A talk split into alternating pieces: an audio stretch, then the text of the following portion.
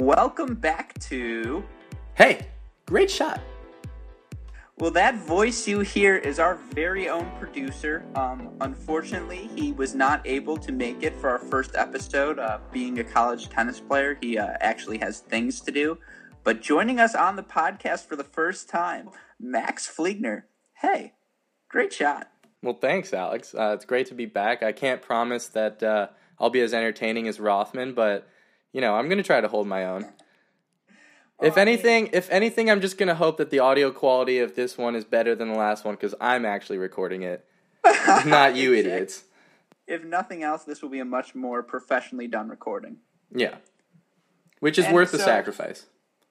Speaking of being a professional, um, the reason I'm so happy to have you on, and I hope our listeners have seen this, uh, you recently released an article on Cracked Racquets. Um, it was the first in a new series they're launching called, or sorry, not they're launching, in the first in a series we're launching called the Players Tribune. Um, this Uh, will be. I think it's actually called the Tennis Tribune now. Oh, I apologize. Can you give us a few more details about the Tennis Tribune?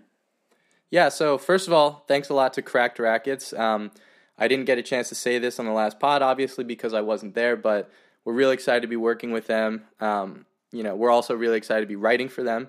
Um, so, as Alex said, uh, we started this new series called the Tennis Tribune, and my um, I was lucky enough to be the first one featured in the Tennis Tribune, and basically my article just detailed um, my daily schedule at Dartmouth, kind of how difficult it is to be a college athlete, but also how fulfilling it is.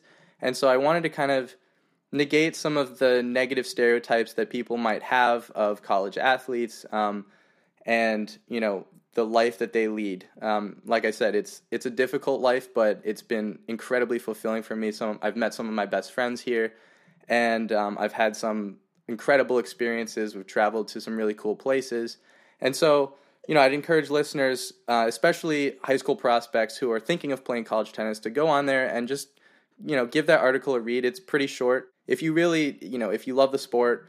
And especially if you love playing on a team, uh, I think that's something I didn't discuss enough uh, in my article. But if if if you love playing on a team, then you know college tennis is absolutely the right choice.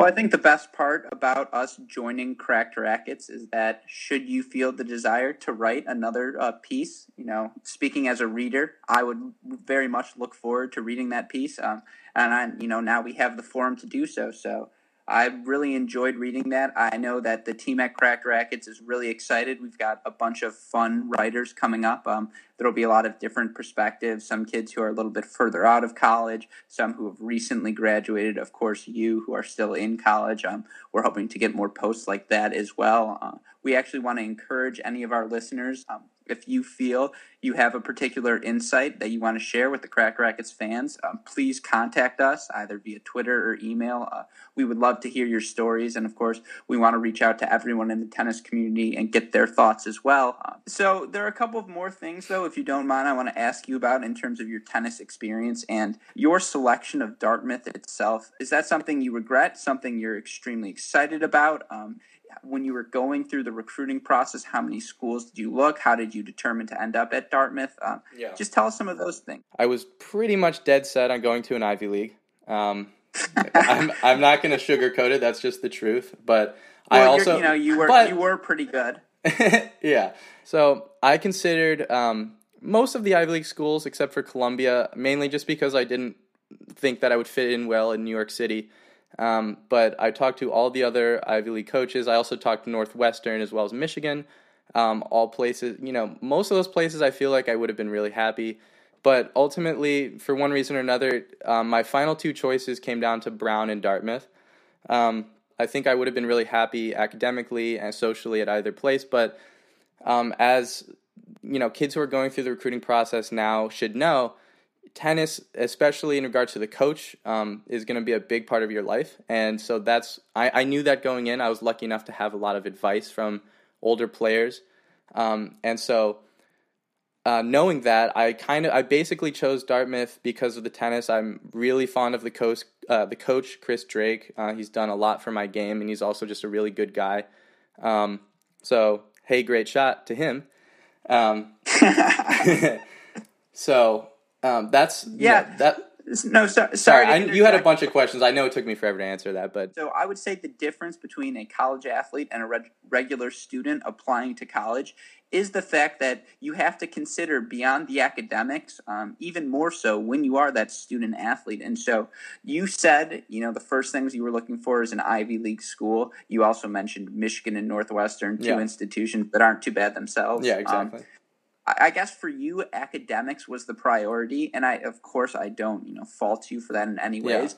But to you, do you think it is more important to make sure you have the correct academic fit, or make sure you have the right coaching fit? Yeah, and well, like you said, my priority was absolutely academics uh, first and foremost. But so that being said, to use one of your phrases, um, uh, that being said, I think that it really depends on the student. I mean, you know, if tennis is really, you know, if if you're thinking of pursuing a career in tennis after college, you know, whether it's professionally or as a coach, um, then tennis is going to be a big part of your life. And you know, in some cases um, my friend, some of my fr- peers uh, have gone into schools where the coaches that recruited them weren't there by the end of their career. But you can't assume that that's going to happen. Um, it didn't happen in my case, and it doesn't happen in most cases. So you have to be prepared to be with this coach and you know the kids in your uh, recruiting class for four four years, and you need Yep. to make sure that you fit well with those people. I think there are distinctions to be made between. Oh, I, what do I think? I'm not exactly a college athlete, but I imagine. But you're a club national champion. It doesn't get a lot better than that.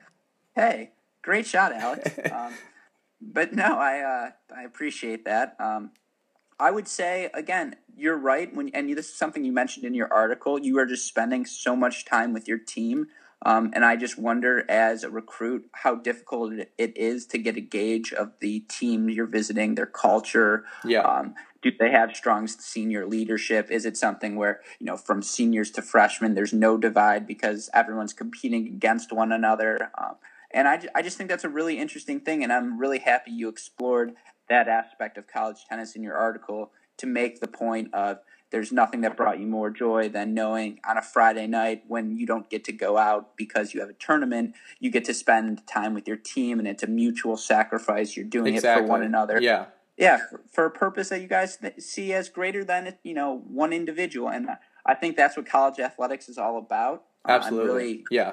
and no, I couldn't couldn't uh, have put it better myself. I think, um, yeah, in regards to things like that, you know, I think that's definitely a concern people have. Like, what what are the things I'm going to have to sacrifice to play this sport in college? And in some cases, people don't even know. Um, I I'm lucky enough to be the kind of person that actually really likes tennis. But as I talk about in the article, there are people whose hearts just aren't in it. And if that's the case, then you're not right for college tennis, and that's not a bad thing. It's just true, and you don't want to put yourself through something that, um, to use one of the words that I use in the article, is just incredibly relentless. You know, it's day in, day out. You're never going to get a week off. Um, you get a day off every week if you're lucky, but um, you know, sometimes you're going to have morning practice. You know, sometimes you're going to be sick and you still need to go. Sometimes you're going to be away for four or five days on end. You're going to miss a ton of class. Um, all of those things are considerations, but like, I feel like the, the little things that you end up missing out on can't really compare to the impact that college tennis overall will have on your life, basically. And yeah abs- absolutely I, th- I think that's a perfect place um, to end no offense the perfect place Yeah. to end our discussion on your article i just Sure. fear we might start rambling um, and again that's why we're so excited for other articles on the tennis tribune. We're going to ask you guys again please go check those out at crackrackets.com uh, a lot of players are spending a lot of hard time on those and you know they're really putting themselves out there. And so you know they would love to share with us. The least we can do is show them some compassion and some thanks for doing so. And now another new ad from our favorite fake sponsor troubles with doubles hey max do you have a doubles partner you have some troubles with oh, do I? do you have a doubles partner who you try to co-host a podcast with but sometimes he thinks he has a busy schedule Eh, Well, I do, and I downloaded the new app Troubles with Doubles. Troubles with Doubles, like Tinder, will search a 50 mile radius to find you the doubles partner you need. If your doubles partner is a ginger, if your doubles partner uses Babolat, and if your doubles partner thinks he has a busy schedule, use troubles with doubles. Max, I'm using troubles with doubles. Gruskin, go f- yourself. Troubles with doubles. Get it today. But that brings us to our new series, and we are thrilled to get to talk about this with you guys. Um, unfortunately, if you haven't noticed, Max Rothman could not be here tonight. Uh, I believe it's exam season at Michigan, and so he's just got a ton of work he's got to finish. But so he'll obviously be on the podcast soon, and I know he's excited about this. But Max Fliegner, are you excited for our next gen series? Could not be more excited. I know. I'm really looking forward to this. So the next gen series will be a series derived actually from the ATP's ATP's own Could campaign. not be more excited. So about a year know, ago, really the looking ATP launched something called the Next Generation Campaign. Um, given that the big four of Federer, Nadal, Djokovic, and Murray are not ac- not exactly at the end of their careers, but are certainly close to it. Um, they wanted to highlight some of the young up and coming superstars, some of the young talents, some of the people like the Zverevs, the Kyrgioses, um, a few years ago, the Thiems, but he's a little old now. But those young talents that they see as the potential superstars on tour. Um, so what we here at the Great Shot Podcast are going to be doing is talking about our 10 favorite American prospects. Um, all of these players are actually younger than me. That's a little scary to think. I actually think they might be younger than you too, Fliegner. I think a lot of them are. Yeah. I think Ruben's also February '96. You'd have yeah. to check. Ruben. Ruben's my year, but I know. I know some of the the guys that um, that we're going to be talking about are quite a bit younger than me, actually. But yeah, so what we're going to be doing is we're through a series of articles, scouting reports, and mini podcasts. We're going to give you, the fans, um, some background about these guys. Look, we all know how long it's been since an American male won a single slam. Um, and we really think at Cracked Racquets that these 10 guys could be the guys to bring America out of that slump, to return America to its place at the top of the tennis world. And so we want you as a fan to be ready for that. We want you to be educated. We want you to know a little bit more about these guys' games before you see them break through on your screen. And so um, I- I'll, st- I'll ask you some questions, Fliegner. Um, Sure. What's the most exciting aspect for you about this series? Um, I think what's exciting for me, apart from the fact that I've beaten Donaldson and Tiafoe. hey, great shot. Uh, yeah, thank you, thank you. Uh, I think the most exciting thing, I mean, this is gonna sound corny, but it's the future. Um, No, has been absolutely. it's been We're- such a long time since we've had. I mean, and no disrespect to guys like Isner, Sock, um, who am I missing? Stevie, of course. No disrespect to those guys, but it's been a long time since we've had someone that we can really hope for to win a slam. Um, and that's that's what we're looking for. I mean, we've always been a consistent nation, um, but we're looking for someone to get to the top. And I think this is going to be a really exciting time, especially for us since we're covering it and we're in we're sort of you know we're stepping into it at an early stage. Yeah, and a lot of these players have had notable junior successes. Um, we'll get into each of their individual accomplishments, obviously, throughout this series. Um, but these are players who have already broken through the top 500, who are some of them in the top 200, a few of them even top 100 already. Um, but even beyond that, if you look at how they've competed against their peers, these are players who have won junior slams. These are players who have reached number one as world juniors. Um, so they really are a group to be excited about. Um, again, I know between written content and you know some of the podcasts we're trying to put together, you might get sick of hearing our opinions on these guys. Um, but we really want to get fans excited about this next generation of players because we think they could be the group that not only puts American tennis back on the map, but raises the uh, popularity of the sport in the country. Yeah, God knows we need that. Yeah. So my question to you is, what ends first, the American male slamless streak or the DT presidency? Definitely the American male slam uh, slamless streak. Oh, let's hope. And I don't know if that makes me an optimist or a pessimist. because this thing's going on forever. Exactly. Oh, Well, it feels like it. The DT presidency feels longer than the the slamless streak already.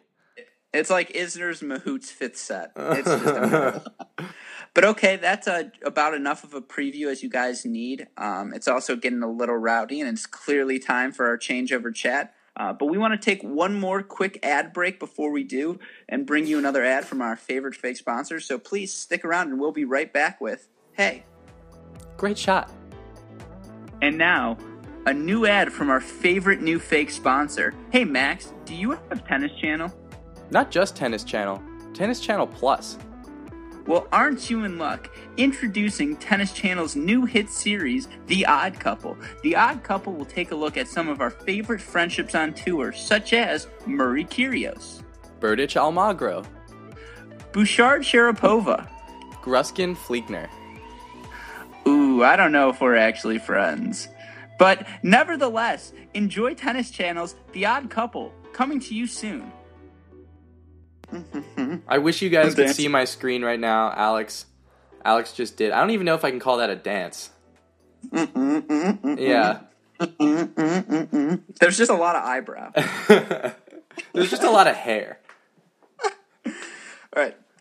Ready to ring it back? Welcome back to. Hey, great shot. Oh, it sounds funny to hear you do that. I, I think know. you have a natural tone. Thank for it. you. Well, I did come up with the I- name, so You're one. just so many. I've never made this many self calls. I, I apologize to the audience. I know I sound incredibly arrogant. I promise I'm not like this. It's just when I get around Alex, I feel like I need to. In fairness, we were interviewing you about your article. Yeah, and I wouldn't have had it any other way. exactly. But uh, on that note, it's time for everyone's favorite segment. It's time for cue the drum roll. Changeover chat.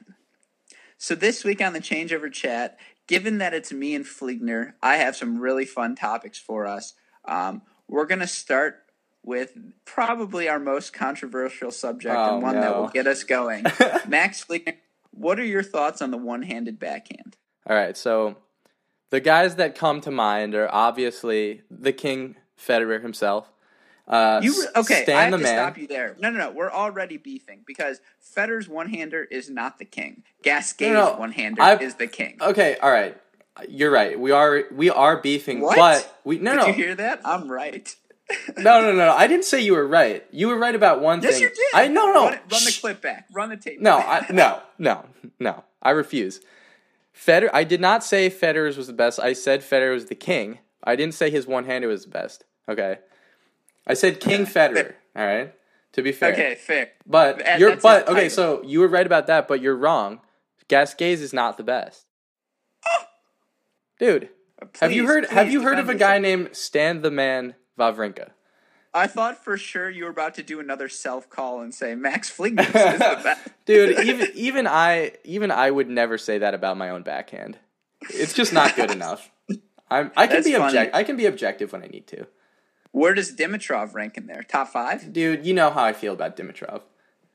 Sexy. I mean, if there are even five one-handers in the top 20, then sure, but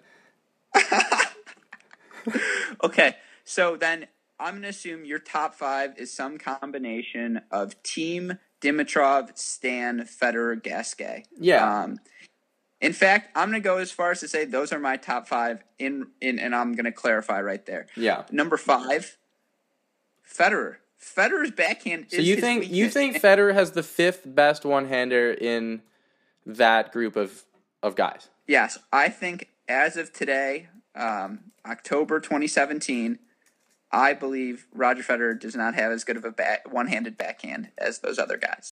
Okay, make your case. Use use What- examples to support your response. Okay, I'll try my best. I've never made an argument before, so we're supposed to use examples. Uh, dude, just d- just do your best. You, you want to go to law school? Figure it out. That's funny. Um, okay, so number one, Gasquet. The versatility, his ability to, to go slice, his ability to blast one handers down the line, whether it be for a passing shot or a redirection, his ability to lull players asleep. And I think um, there have been multiple examples. I think it was Bjorn Fratangelo is one. I can't remember the second player who have explicitly said, I may have lost today, but it was a pleasure to watch that one handed backhand. I think his peers would agree as well. Gasquet's versus you know his back his backhand's better than his forehand. How many players on the tour can Yeah. you say that about? But to be fair, that's only because his forehand is dog. Oh, he's got like a terrible hitch in it. But that's I wouldn't say it's dog. I would say it's um Dude, by by by his standards, I think it is. But that's a story for another time. Go on. Yeah. So I place Gasquet number one based on versatility and effectiveness. Okay. Number two, I agree with you. It's got to be the Stanimal. When Stan's taking that thing early, when he's redirecting, which is why I'm kind of upset he doesn't do well at Wimbledon. Um, I just feel yeah. like the one hand backhand yeah. he has is versatile enough to take balls on the rise and move in on and dominate points. Yeah, I don't want not to interrupt you, but I think just quickly on that Why? note, I would interrupt you. I know you would. You deserve it. But on that note, um, I think one of the big reasons that he doesn't do well at Wimbledon, and you mentioned this with Gasquet, but I, I don't think Stan's slice is very good. Really? Yeah, so, again, that's one of the better. So that I mean, can you explain that to me? Yeah, so I think that's one of the staples of a one-hander is the ability to go to the slice when necessary. Um, I think you know it's been said, and it's definitely true for the most part that one-handers tend to have better slices than two-handers just by nature of using their right arm all the time. Um, sure. That that motion just kind of lends itself to the slice, and for whatever reason, I just think Stans is really defensive. Um, you know, Gasquet, like you said, can actually use his slice offensively, which is not something many players can say. And my coach Joe Brennan would say an offensive slice is a paradox. Uh, your coach Joe Brennan also said that there are five forehands. Shout out to JB, but yeah. sorry, keep going. But um, yeah. So I definitely think that that's one of the one of the things Stan's kind of lacking, and it's not really something you need on clay. Um, and so like I think that's why he has so much success on the clay because like he just rips backhands and he doesn't really worry about taking pace off or looping it. Really, it's just one speed. So that's my two cents on why he doesn't do well at Wimbledon. So then, with those thoughts in mind, my number three is Dominic Thiem. I would actually say he's a cross between Stan and Gasquet. You see the versatility itching out, and there are yeah. really moments when you think he could have the best one hander, um, you know, even better than Feds at his prime, even better than Gasquet's at his prime, just because of the sheer physical talent. Uh, he just kind of lacks the consistency right now, right? Yeah, absolutely. And I think one of the things about his backhand that stands out is. Um, he goes up the line off his back foot, which is okay. which is literally the first thing they tell you when you learn a one hander is never hit off the back foot. And he literally does it like it's no problem. I just think his upper body strength is uncanny, and that's why it's he gets, that Austrian strength. yeah, exactly. I don't know if that's a thing, but um, but but anyway, yeah, I think like he fools a lot of guys with that because he's he's going back, he's going back, and instead of planting his right foot, he just he just keeps going back and then hits it, and no one no one expects him to do that. And so, yeah, in terms of versatility, I think Thiem absolutely has um, some, one of the best, or sorry, one of the most versatile one handers out there.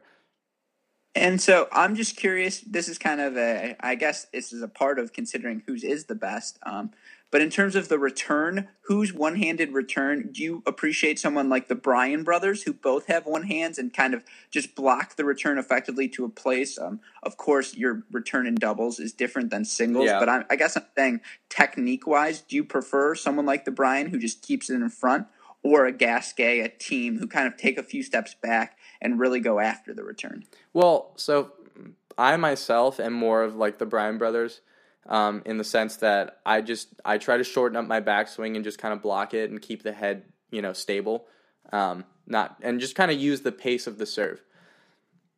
Um, and you know maybe that's a function of having played a lot more doubles than I used to, um, you know by nature of playing college tennis. But yeah, I'm I would say I'm definitely more a fan of that strategy. All right, do you want to leave the one handers there and go to our last topic? Yeah, let's do it. Okay, so our last topic of this week is a controversial one, but I want to explain why I think it's okay I do it.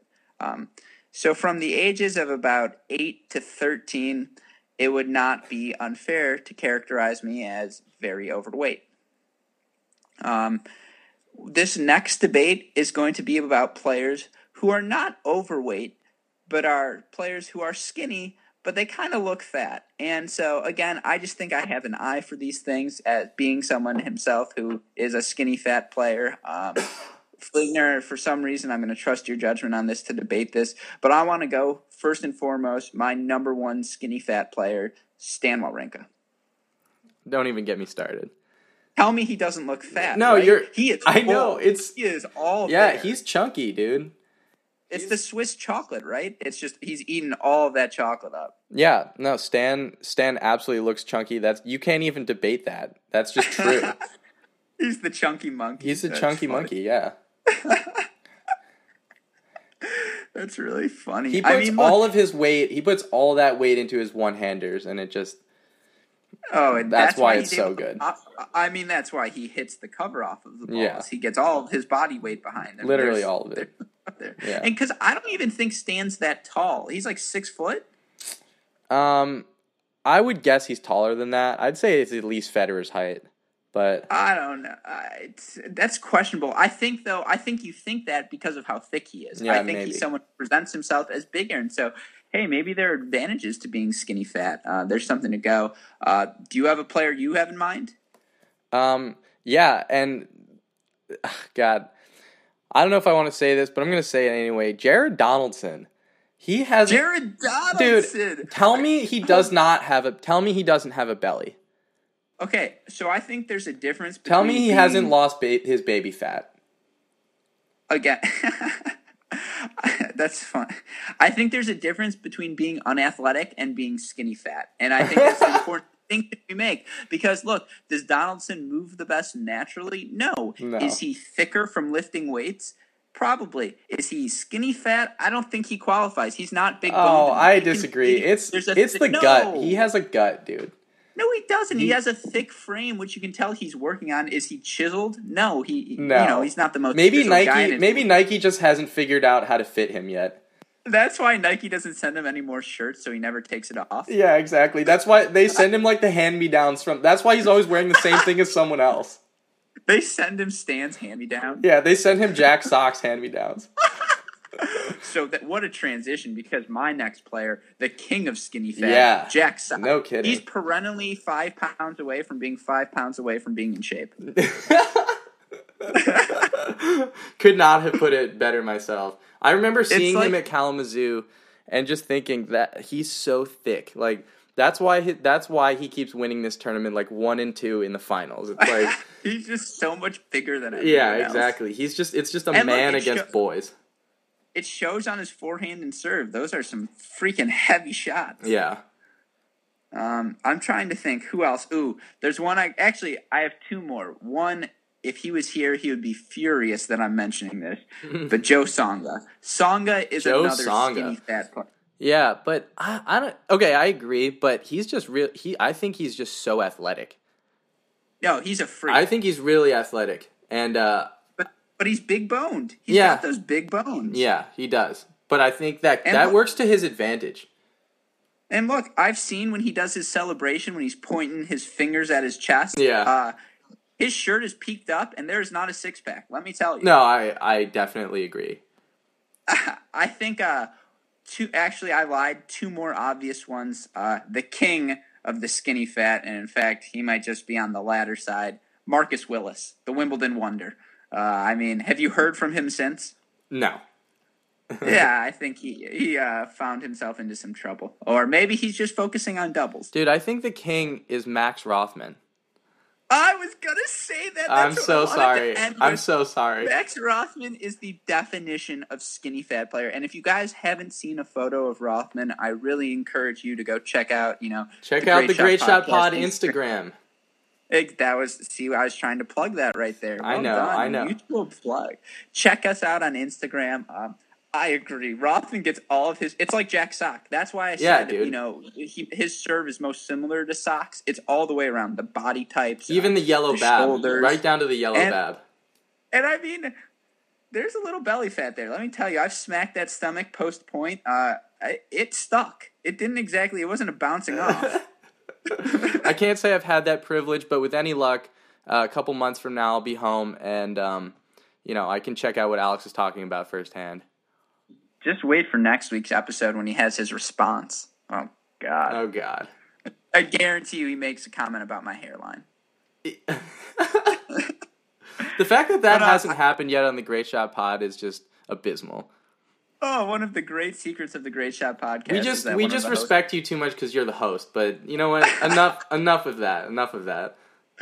Well, I really appreciate that. Um, we'll let the respect stay for this episode and end there. Um, I want to thank you, Max Fliegner, again. I know how difficult it is uh, to get you on this podcast. Um, we'll try to you know work around our schedules to get you on here as much as possible. But uh, any final words for the listeners? Well, um, yeah. Thanks again to Alex, um, and thanks again to Cracked Racquets. Um, you know, I'm I'm sorry I haven't been more present recently, and to be fair, going forward, it's going to be tough for me to be on um, until I get home for Thanksgiving break, uh, just because of you know the uh, the hashtag varsity life.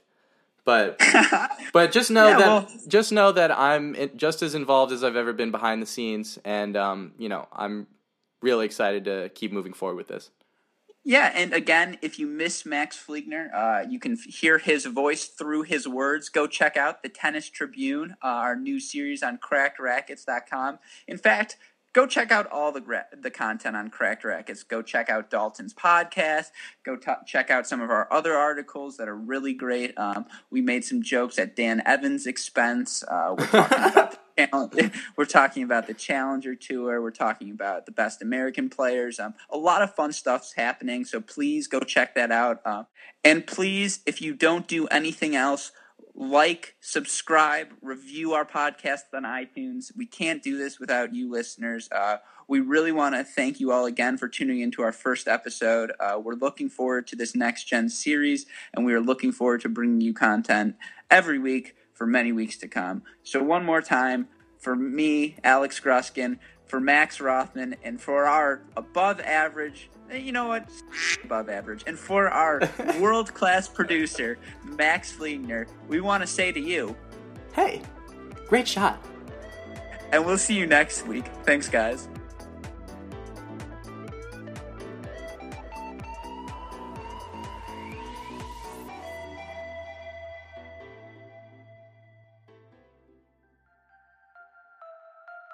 a great shot production.